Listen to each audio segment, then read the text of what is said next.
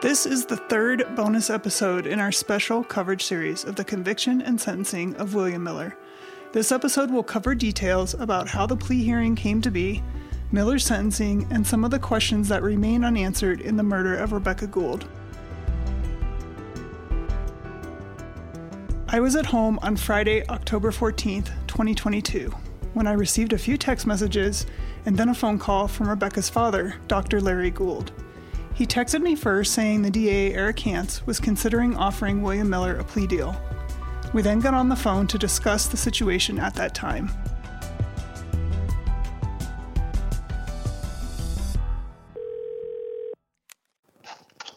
Hey, Jen. Hi, Dr. Gould. How you doing? Yeah, pretty good. So I was just going to tell you, they offered the plea we thought. He pleads guilty to murder one, 40 years, eligible for parole at 30. But what I did say was what I had said originally to him a week or so ago. I mm-hmm. made a point of saying that I would not accept anything less than going to trial and trying to get life without parole. He certainly had really good reasons that I'd agree with on not doing capital murder. Yeah. And so that obviously isn't going to be the case. But before I forget, and right now I am very forgetful, uh, what he said was when they went through the phone that they confiscated in Oregon, that was ruled as being admissible, uh, they found child porn. Wow. I'm Um, not surprised, and- actually, but wow. Uh, of course not. But here's what Eric said Eric has asked Oregon not to pursue that. really? Uh, Did he say why he asked Oregon not to pursue those charges? yes, because he didn't want them extradited. Oh, okay. I didn't know that would matter. Yeah, that was his answer. He didn't want him extradited. Gotcha. And there, there's probably more to it, but he's asked Oregon not to pursue that. Okay. So at least he told me about. It. I mean, now we know that Yeah. he needs an answer today, uh, later today. I told him right now, if you asked me, I would turn down the plea Yeah. and go for uh, what we had talked about. We really have a good rapport, but Good. you know, he's a prosecutor. He's trying to be fair based on, I think, his history of what he sees in cases. He he feels like the jury is going to be tough to pick. With that being said, I reemphasized to him. I said, if you just want to know what I would do right now, Eric, without having time to think, um, I, I would turn it down. Um, but I also know that you are the one that has the ultimate decision to make on this. It doesn't matter what I say, although I know that you're listening to me. And he kind of, you know, agreed with that. There's a lot of thought that's put into it, but he certainly wants to honor my position. Well, that's good. And by the way, when he was on the phone, I did ask, is there a way that I can have access, guaranteed access to the entire file when mm-hmm. this is over? And he said, if we do the plea, he doesn't see any reason why I cannot. Okay. If, if it goes to trial, then the other side can appeal Yes. whatever yes. decision and, Sure. and it can, everything continues and it could be a while. Yes. So it sounds like he agreed to access to the file. Okay. What was the other thing that you asked? Well, the main thing that you had brought up in our last conversation was requiring that in exchange for a plea, William tell the entire truth, every detail. I mean, can they make him do that? I don't know. Now, Mike's going to sit down probably with us after this is over, mm-hmm. And there will be a lot that Mike will share. I, I, I already know that. He's just a good person, period. I feel really comfortable afterwards with us being able to sit down with him and get answers. Um, I like the idea of getting the case file. and- Yeah. And, I'm going to make that as a criteria for when I get back. Going back to your question of getting the truth out of him, what he said was, I can tell you right now that nobody else had anything to do with this other than his mother and uh, the brother may have helped clean up, that, that kind of thing. But maybe there's things we don't know. Of course there is. um, Yeah, that, sure. That are going to be there. But that's where it stands now. I think even if I make demands this afternoon, um, I think he's going to take the plea.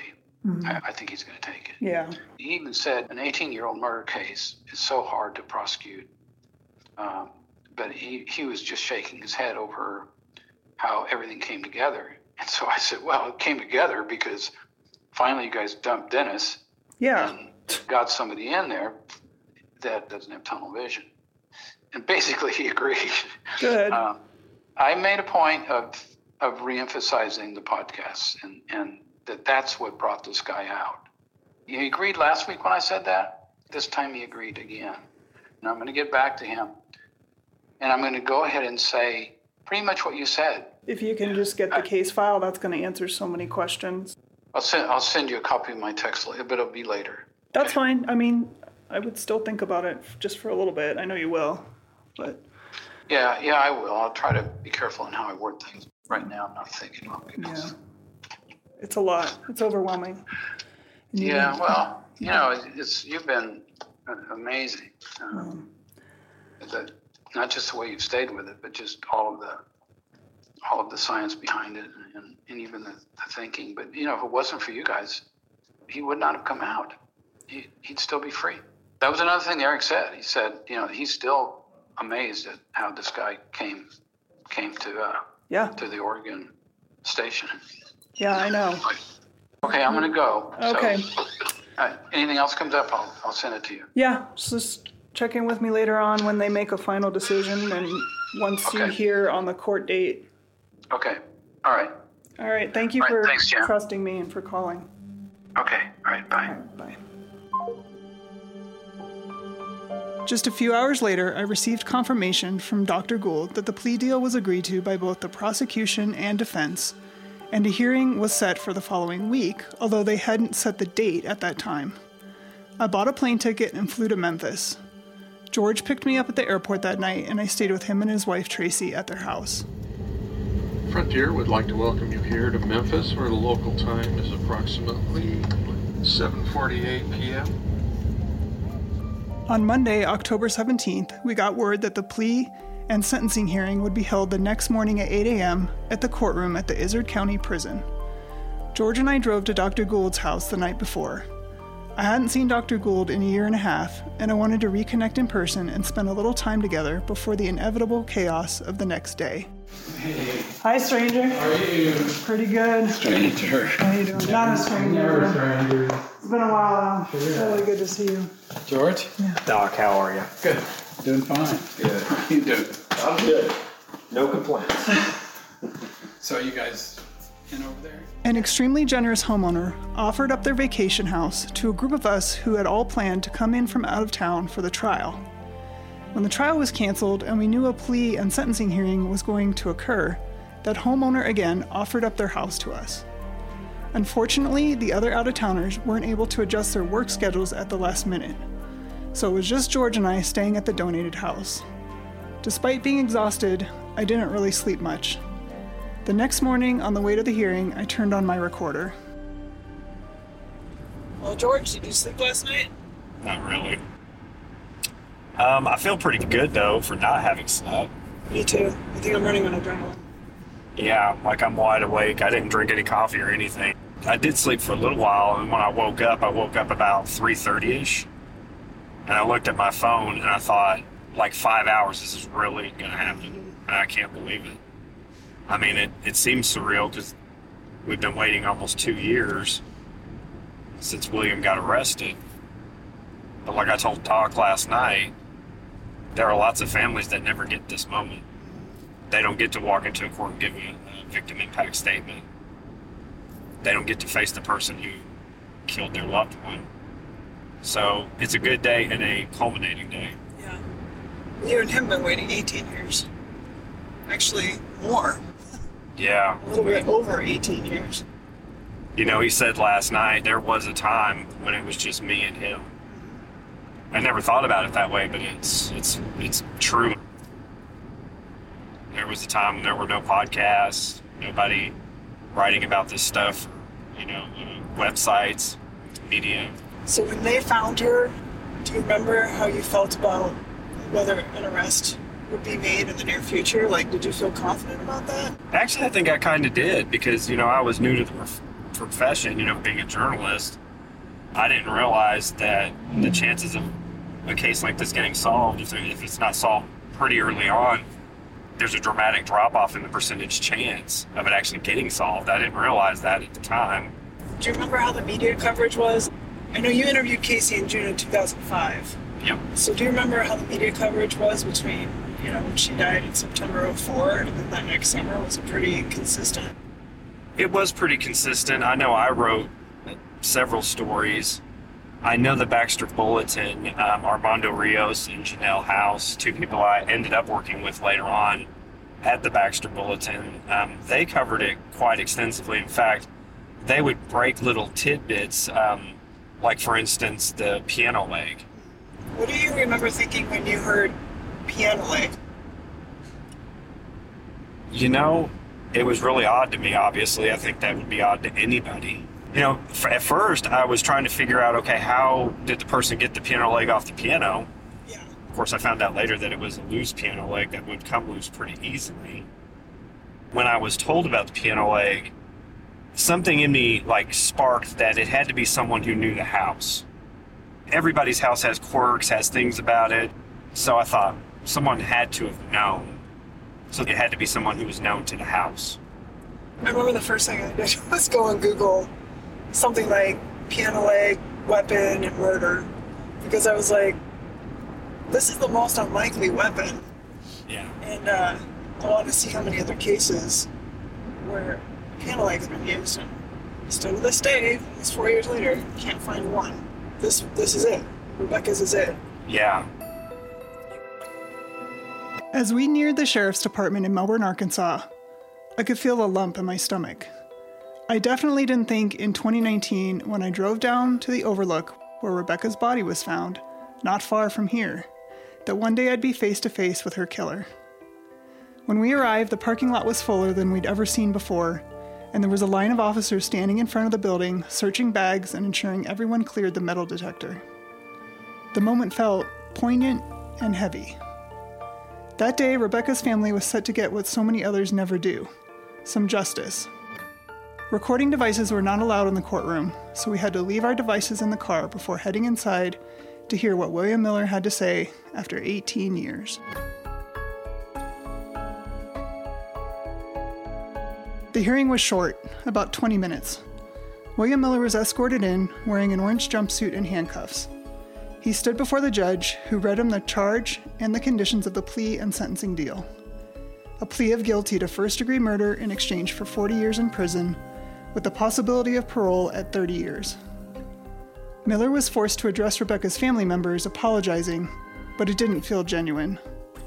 Dr. Gould read his victim impact statement, which was beautifully written and gave great tribute to Rebekah. Following that, much to our surprise, the DA announced that Dr. Gould had requested to speak privately with Miller, and Miller had agreed. When Dr. Gould spoke directly to William Miller, many of the details that Miller shared were different than what he had told police in his original confession two years prior. Once we exited the courtroom and I could sit down with Dr. Gould, I asked him what Miller had told him. I'm glad you talked with him, but at the same time, I'm like, it just makes me so angry that he would have the audacity to just change a whole story. Yeah. And especially soften it. Yeah. Everything was softened. what he told me was he said there should be plenty of his DNA there Yeah. because I want to say he was sweating, he was dripping, he- something from him was getting all over this. He told you he was crying, Yes, told me he was crying. which, And then while, while he was given the yeah. CPR, and there was no strangulation. When you look at his mind, you can really see that that he sees that moment. Didn't, didn't think beyond that, but took that moment to go probably say, okay, I can I can control the situation again because control's a big thing. Sure. I can control the situation, and I can make them leave here thinking that I'm not quite the monster Yeah.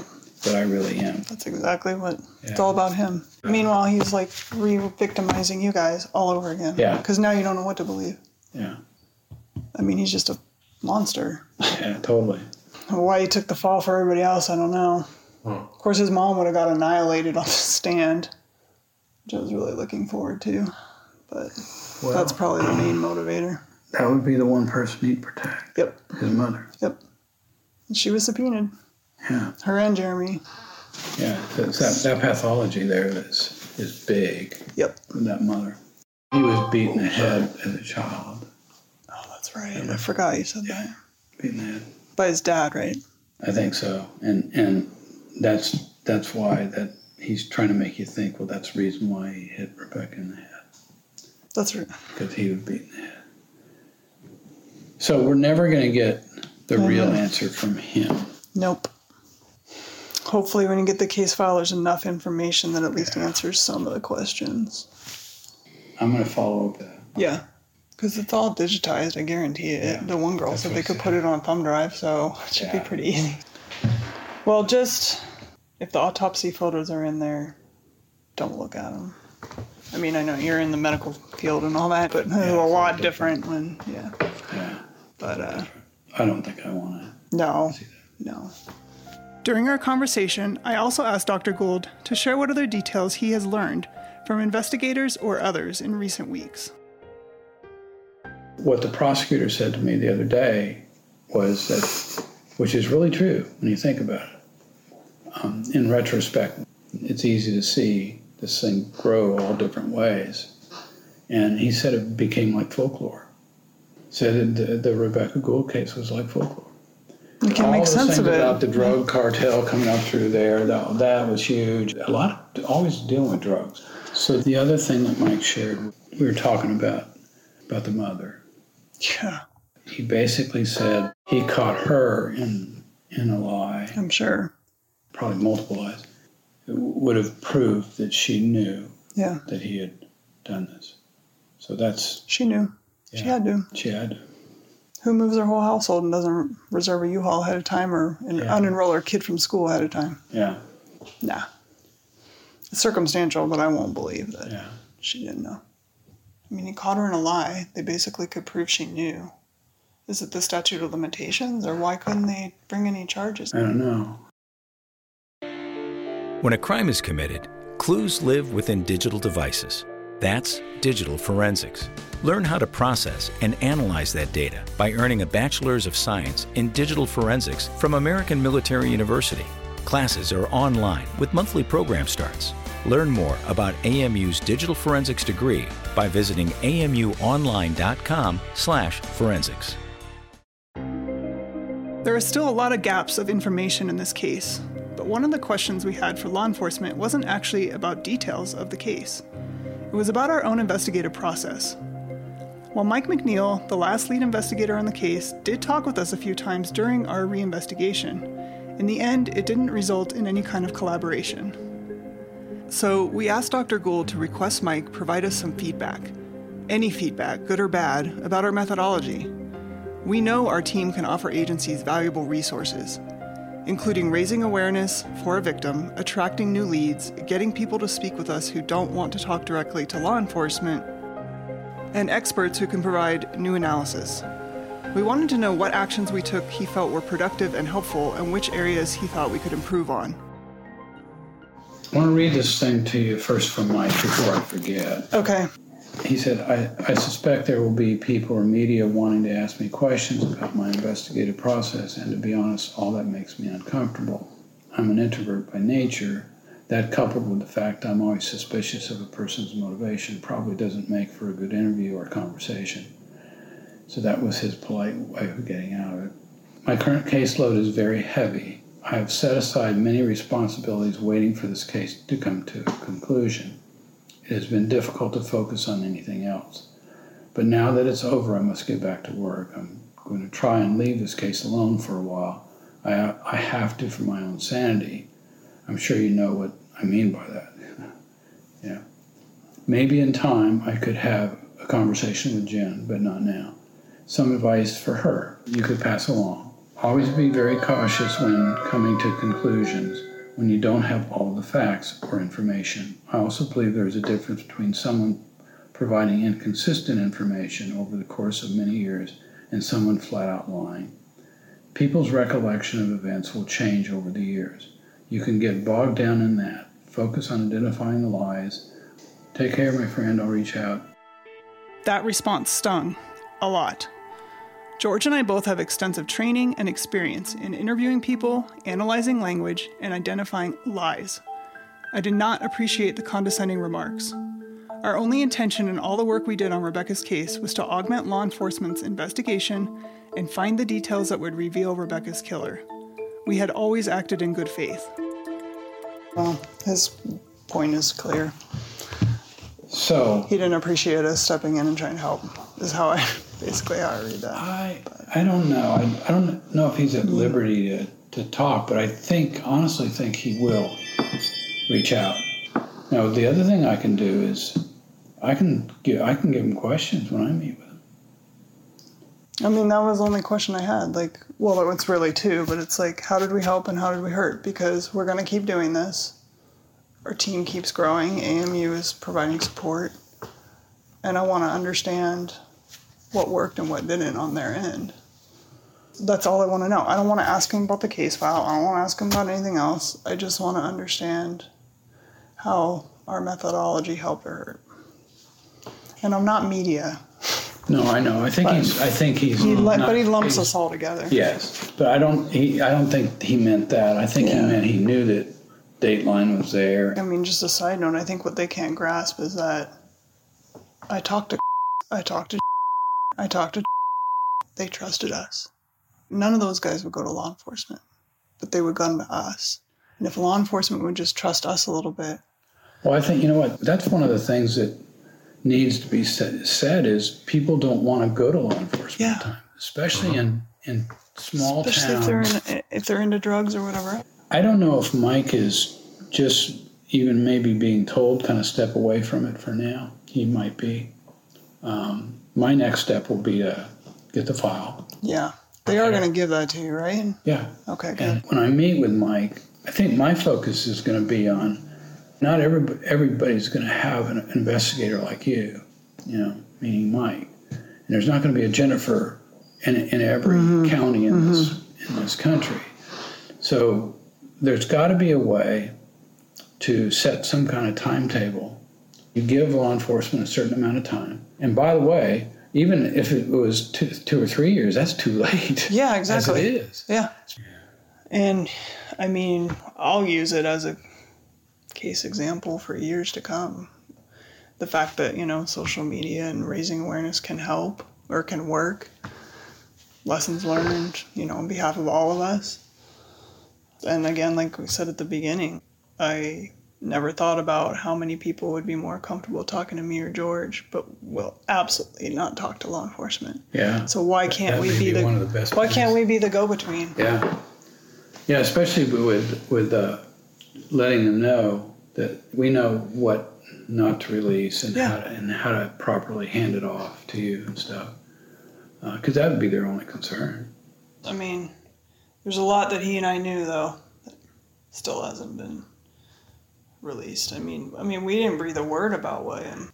There's so many questions left, but I also recognize you may just need to put this to bed. Just be honest with me, and if if you're kind of like Jen, I've had enough. You know, we'll I- just No, I, I think what I I know what I need. Um, I've uh, I'm fine getting away from it for a little while. sure. But I, I want to meet with Mike. I want to meet with Hance. I want to get what they promised. Yeah, But I, I, I agree that there's there's a, there's something here to bring out if there's a way at some point. Mm-hmm. it's also like where where do you let it go? I guess, and and I don't want to be re-traumatizing you. I mean, as we see, people keep coming out of the woodwork. People are going to keep coming to us with information, but I don't know if you want any of that anymore. Like, I don't want to burden you with. I want to keep you informed, but at the same time, I guess like if you're ready to be like, I've heard enough. I've been traumatized enough. I just want to respect that. So, I, I don't think it's over. okay. I don't either. I mean, I'm I was always in this to seek the truth. Yeah, You know, I'm not a DA. I don't I mean, we wanted someone arrested, but we also want the whole story. yeah. This is what just gnaws at me. It's like there's Yeah. so much There- more. and, and there really is, and you and you have that feeling in your gut that there's just something wrong here. there's such a much bigger web. Yes, there is. Well, So- I, I, I think the next step is to file, Yeah. see what's there and what's I agree. not there. I mean, what what else? Yeah, aside from you know people contacting us, so the file is the only thing that holds that. I'm really anxious to see photos of that trailer. I want to see what it looked like. Yeah, so all of that would be in the file. Yeah, I mean they showed those photos in court, so I would hope they don't take them out of the file. On their end, they, in a sense, put it to bed. So Yeah. They're, they're kind of moving on. Yep. I know. What can we do for you? just keep going. Anything? Okay. Yeah, I, I, I agree. I don't, think it's over. Don't know what the next step is yet. May take a little while. Yeah. And you're, you're probably going to create the next step, going through the file Yeah. Hopefully we can. see. Hopefully, we can look at that. It took more than a week after the plea deal hearing and sentencing for George and I to find a spare minute to sit down and record our thoughts.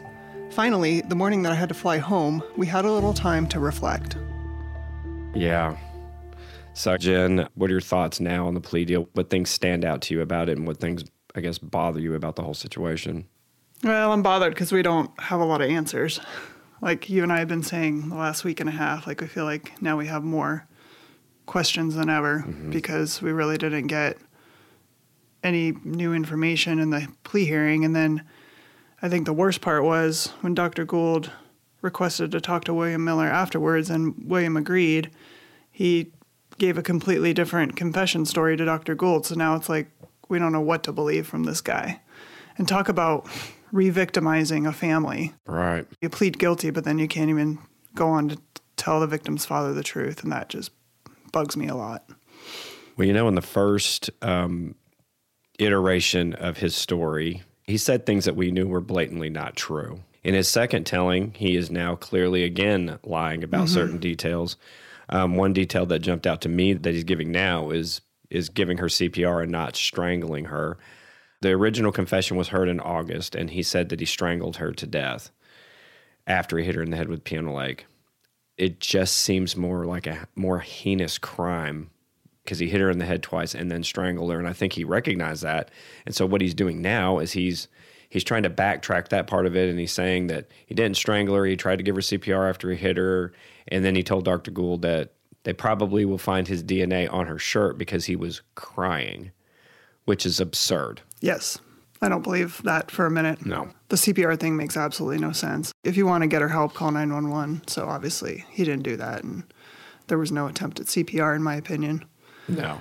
But I feel very unsettled. It's just frustrating.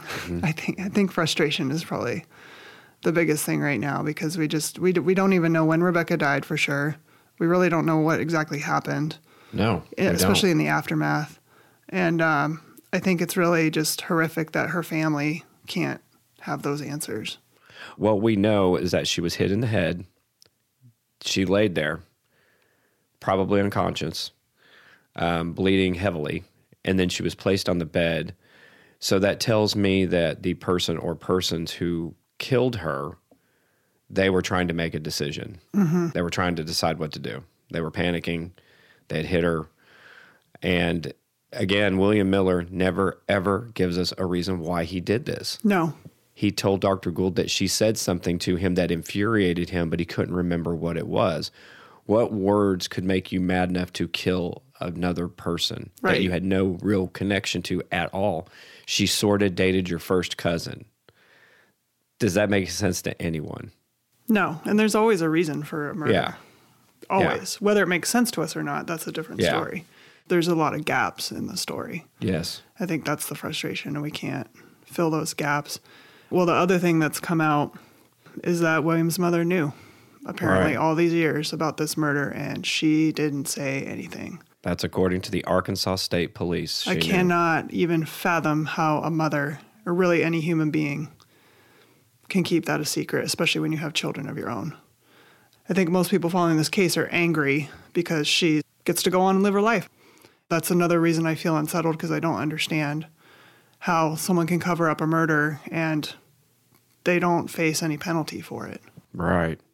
Now, there could be other factors. Maybe the statute of limitations had run. Maybe um, he agreed to the plea deal and it was just a package deal where no one else would get charged. We don't know if someone might have been offered immunity in this case to testify against him. And like you said, I think we're in complete agreement. Part of me is less settled about this case than I was before the arrest. This has been the wildest ride on any case I've ever written about or covered. We never have a waking day where we know what happened to her. And we get calls almost on a daily basis from people, you know, connected to this case. And every time we get a message, it adds like another layer of depth. And we hope people continue to reach out to us. For sure, because we do want to piece this together. Yeah. And I guess that's one silver lining to all of this is that now that the case is technically closed, there's a lot of people out there who obviously are feeling comfortable to come forward to us. Yeah. So we definitely appreciate that because that is helping us fill in those gaps and learn a lot of new information, some of which is really alarming. Yeah. So, um, so I am thankful for that because at least people feel safe enough to talk. Yeah. But this is just a wicked mystery. It is. It's still a mystery. Yes. We, we still don't even know for sure when Rebekah died. And people will say, well, William said he killed her Monday morning. But the thing is, we know that he has lied over and over and over again. So we can't trust what he said. So we still don't even know what day Rebekah was actually killed. I mean, It's it- crazy. It makes me laugh because there are people out there who will like cling to certain things he says as if they are the gospel truth. Mm-hmm. And then they'll dismiss other things based on whatever narrative they're trying to create. When in his own confession, he says, I am a pathological liar. I'm a really good liar. I'm a monster. I mean, he says all these things, but then you then you run to the conclusion that he's telling the truth about certain things, like she was killed Monday morning. There's no proof she died Monday morning. No, She could have died Sunday night. sure. And what's interesting, Jennifer, is that he tried to push that narrative to us when he was on our mm-hmm. Facebook page, you know, interacting. And he had been sending messages through Casey's half brother. And he, apparently he had access to that account. We just gave a presentation where we showed the audience some of the messages that William had sent me, and several of them revolve around the timeline. Yes. You know, that sticks out to me now. The very first message he sent me was the newspaper article about the neighbors supposedly hearing screams. And everybody thinks that was Sunday night. That's actually never been clarified. But yeah, he was kind of fixated on the timeline and he was kind of fixated on Sunday evening, which makes me really question when all of this went down. Well, it's weird because another person in that family also mentioned the timeline when they were talking about the case too years Yeah. ago. Yes. Isn't that, isn't that interesting? All these people talking about the timeline, Yeah. getting away with it because the police had the wrong timeline. Right. So, what does our future hold, George? We'll just continue to follow leads and hopefully people will continue to reach out to us. We're hopeful that we're going to have some like in-depth discussions with people who know things. Mm-hmm.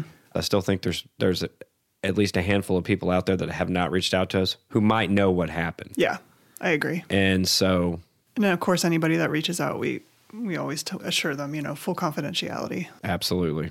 But we're also working on a different case. We are working on season three of Break the Case. We're working on new episodes for your podcast. Yep.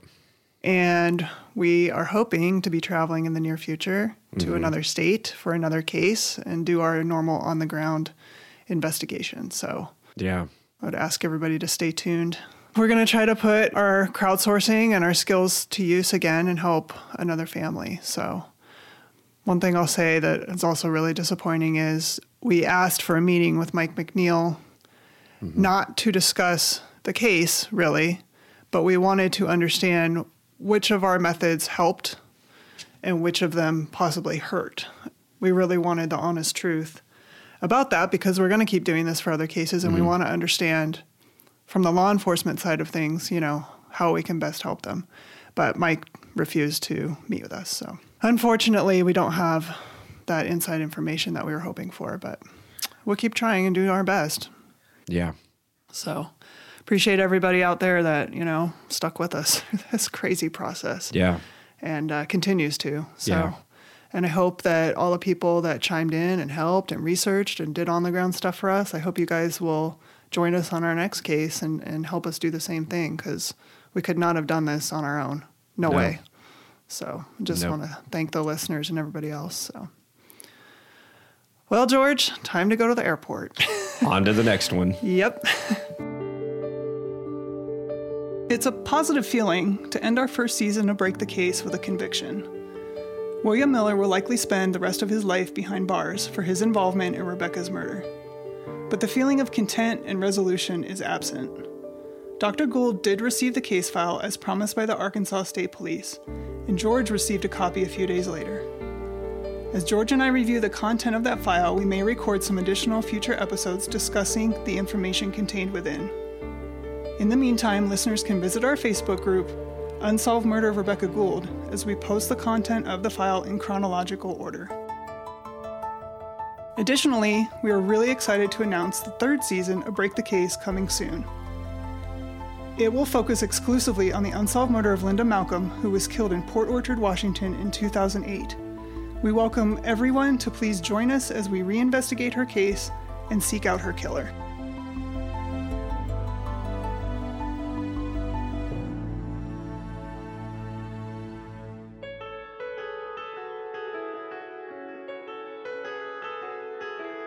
On April 30th, 2008, in Port Orchard, Washington, emergency dispatch was sent to the home of 47 year old Navy veteran Linda Malcolm. The home was ablaze, but Linda never stood a chance of escaping. Linda's body was found in her bedroom. She'd been stabbed approximately 18 times. It was clear someone murdered Linda and then set her home on fire, partly to cover their tracks. George Jared and I return for season three with the help of AMU's cold case team to try and uncover the identity of Linda's killer. This season on Break the Case. They thought whoever did it knew Linda. She was taking a new job, so this happened the day before she was moving to her new place. So the night before. She was physically going to be moving to somewhere else. Yes, she was physically gonna move. So to me, in my mind, it's someone she knew. Here's the other thing. The people who know what happened to her, there are people out there who know exactly what happened to her. Yeah. We have to create a net big enough that we capture the person who knows. And it might just be one person in the whole world. And somehow, some way, we've got to find them. What we can say with pretty high confidence is that she passed away before the fire because her CO2 level was 9%. She bled out internally and externally. I imagine Linda, I'm sure she fought and I'm sure it was high adrenaline, but I'm sure she suffered too. The fact that she was able to put up quite a fight against this person tells us that the killer was not able to overpower her immediately. Like I said, this this is burnt. It's like an accelerant. The inside of this house is extremely hot, but nothing burnt on the roof. That means whatever was inside of here burnt extremely hot and extremely fast. And it shows in all the photos. And the inside of that car is absolutely charred. I mean, there's nothing, even the plastic on the steering wheel is burnt off of it. I'm Yeah. still trying to get over the devastating thing that my sister was stabbed 18 times. My father passed away, and my mother's going on 94. She still thinks about her every day. Be a part of the conversation and stay up to date with all new developments in Linda's case by joining our Facebook group titled Unsolved Murder of Linda Malcolm. You can also follow us on Twitter at Break the Case AMU. Please subscribe to this podcast and share it on social media with your family and friends so we can build the biggest investigative team possible to solve Linda's murder. This podcast is brought to you by American Military University. Narrated and produced by Jen Bucholtz with co host and investigative journalist George Jared. Senior producers Leishan Kranick and Andy Crow, with support from Lisa Tanis. Sound engineering and editing by Harvest Creative Services. Special thanks to the Casebreakers and investigative partner of AMU.